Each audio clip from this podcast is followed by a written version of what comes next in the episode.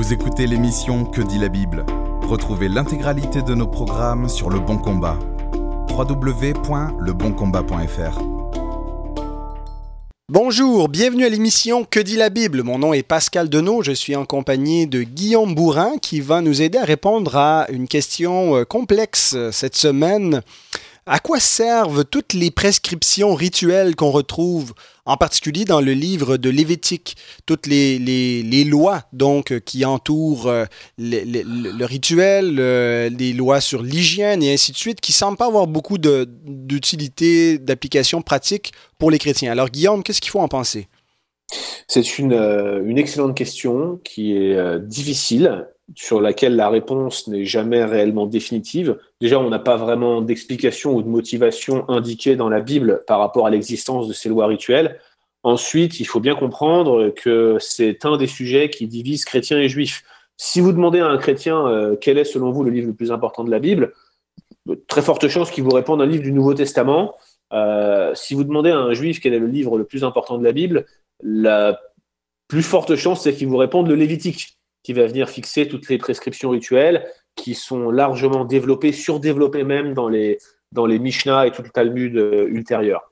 Alors, l'existence de ces règles euh, a été largement débattue dans l'histoire de l'Église. Il faut rappeler qu'on a des règles alimentaires, des règles, des prescriptions concernant des animaux purs et impurs, donc des règles de pureté, des règles qui concernent la pureté sexuelle au sens des flux sexuels ou des flux corporels, les pertes de sang, femme qui a des problèmes de menstruation, euh, celui qui, l'homme qui a une pollution nocturne, toutes ces choses-là souillent et viennent, euh, et, viennent euh, en quelque sorte polluer le sanctuaire, polluer la communauté, polluer la personne.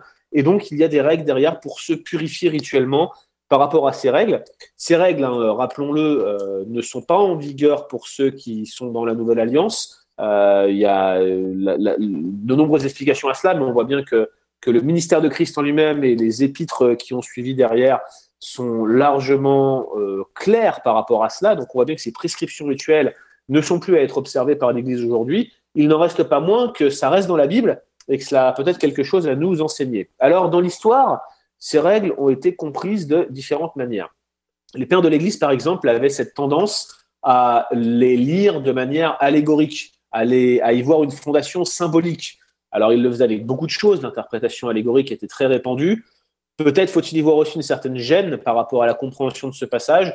Dans tous les cas, on voit bien que ces règles n'avaient rien de symbolique de prime abord puisqu'elles étaient censées être observées par le peuple d'Israël. Les modernes ont cherché davantage à avoir des explications plus euh, rationnelles, par exemple en mettant en avant que ces règles euh, consistaient en des prescriptions d'hygiène, voire même des prescriptions médicales. Récemment, j'ai lu hein, euh, un article assez intéressant sur cette fameuse plaie de gonorrhée qu'on retrouve un peu partout euh, dans le livre de Lévitique, notamment Lévitique 12, Lévitique 15, et l'auteur arguait qu'il s'agissait en fait d'une forme de syphilis, une maladie sexuellement transmissible, et que c'était l'une des raisons pour laquelle on avait de, telles règles de protection. Alors, euh, ça, c'est possible, mais il n'en reste pas moins qu'il y a certaines données qu'on comprend mal. pourquoi, dans ces cas-là, la pratique de, mélange de fils dans un vêtement serait prohibée? Ou des choses comme ça. Donc, c'est pas définitif. On a euh, un des spécialistes du Lévitique qui s'appelle Jacob Milgram qui euh, a mis en avant une explication qui est très intéressante. Pour lui, en fait, les règles rituelles sont en fait un système éthique. Un système éthique qui empêche l'homme de devenir une brute en réglementant et la mort et la protection des animaux. En fait, l'intensité et le focus de Lévitique serait mis sur le respect de la vie. C'est assez intéressant parce que si vous faites une lecture historique et littérale de la Genèse comme un, tout historique et que vous le replacez dans la forme canonique du Pentateuque, euh, vous voyez qu'avant l'avènement et la sortie de l'arche, l'avènement du déluge et la sortie de l'arche, il était interdit de consommer des animaux. Et en fait, en sortant de l'arche, Dieu fait alliance avec Noé et dans cette alliance noaïque va leur permettre de euh, consommer de la viande, de tuer des animaux. Il va en faire un sujet d'effroi pour tous les animaux qui seront sur la terre et euh, va leur donner la possibilité de manger. Euh, pour Milgram, les règles vont venir encadrer un petit peu cette pratique et, vont en quelque sorte protéger les, les animaux et empêcher surtout l'être humain de sombrer dans une totale brutalité. C'est intéressant, c'est probablement un élément de l'explication, mais pas seulement.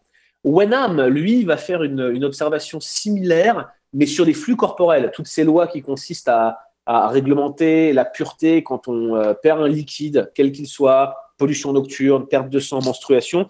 Pour lui, c'est un petit peu la même explication que Milgrom. Il y a cette idée euh, que cette perte de liquide vital est en quelque sorte le symbole de ce que la chute a produit dans l'humanité, cette perte de vie continue. Et pour lui, en fait, le fait que ces liquides nous rendent impurs est la manifestation que la chute nous a rendus mortels, que notre vie est transiente et qu'un jour nous allons être confrontés à la mort comme on le sent déjà en nous aujourd'hui, notre corps qui dépérit et toutes ces pertes-là. Donc pour lui, ces règles de purification viennent nous rappeler euh, cette réalité de la mort qui s'approche. Et puis vous avez euh, cette thèse qui est généralement la plus avancée, qui a notamment été défendue par euh, Mary Douglas dans son livre Purity in Danger. Euh, pour elle, les interdictions rituelles, euh, quelles qu'elles soient, sont liées à l'interdiction formelle de s'associer au peuple canaanite qui entourait Israël. Et c'était des règles qui finalement étaient là pour manifester l'élection communautaire, l'élection du peuple d'Israël pour être le peuple de Dieu. Donc quand on met tout ça en parallèle, on se rend compte que finalement, il y a un thème qui court depuis le début de la Bible qui consiste à rappeler que, premièrement, le peuple de Dieu est un peuple qui est mis à part pour Dieu. Systématiquement, Dieu crée Adam pour qu'il soit à part pour lui, et Dieu se choisit un peuple pour qu'il soit à part pour lui en Israël. Et vous avez la même réalité quand on en vient à regarder les conséquences de la chute, la mort qui rentre dans le monde et qui frappe toutes les personnes qui marchent sur cette terre, qui finalement sont frappées par ce fléau. Et c'est impuretés chroniques viennent rappeler ce fléau de la chute qui revient sans cesse. Donc le Lévitique, dans ce sens-là, a vraiment quelque chose à nous apprendre en nous rappelant, au travers de ces règles, que finalement, nous ne sommes pas saints, mais Dieu l'est. Que par nature, nous sommes séparés de lui, nous sommes mortels, nous sommes faibles. Notre statut de créature, et nous rappelle aussi son statut de créateur, sa grandeur, sa sainteté, sa perfection. Et finalement, je pense que on peut dire que toutes ces règles rituelles pointent vers Christ qui lui était parfait. Lui était celui qui allait venir pour vaincre la mort. Lui n'avait jamais péché. Lui n'était pas affecté par quelque maladie que ce soit, dans le sens où il est venu les, les, vaincre à la croix en montrant qu'il était cet homme parfait, ce Dieu parfait, et il est venu pour nous délivrer de la mort. Alors Christ accomplit la loi, accomplit les purifications rituelles de la loi. Paul dit de lui-même qu'il était irréprochable par rapport à la loi. On peut penser qu'il en était de même pour Christ, voire bien plus.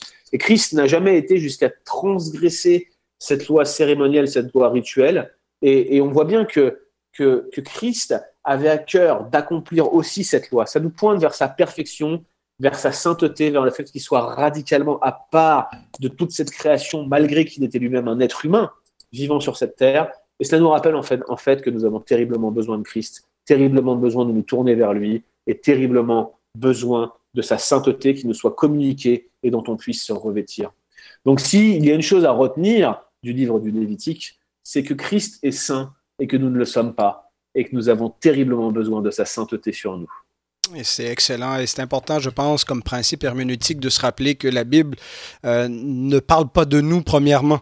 Euh, mais qu'elle parle de Christ et donc euh, qu'on ne doit pas chercher d'abord à voir qu'est-ce que ça me dit pour moi aujourd'hui quand j'ai la Bible, comment est-ce que cela, comment je peux appliquer tout cela, mais de, voir au-delà, de lire la grande histoire qui, qui, est souvent là en trame de fond dans tous les passages de l'Écriture et voir comment il pointe vers Christ. Mm. Merci Guillaume, c'est une, excellente réflexion. Merci. Alors, merci à euh, chaque, euh, chacun de vous d'avoir écouté euh, ce podcast. Vous pouvez vous rendre sur le blog Le Bon Combat pour retrouver plus de ressources. on espère donc vous donner une émission encore la semaine prochaine à Que dit la Bible. Merci d'avoir écouté cet épisode de Que dit la Bible. Retrouvez l'intégralité de nos programmes sur Le Bon Combat. www.leboncombat.fr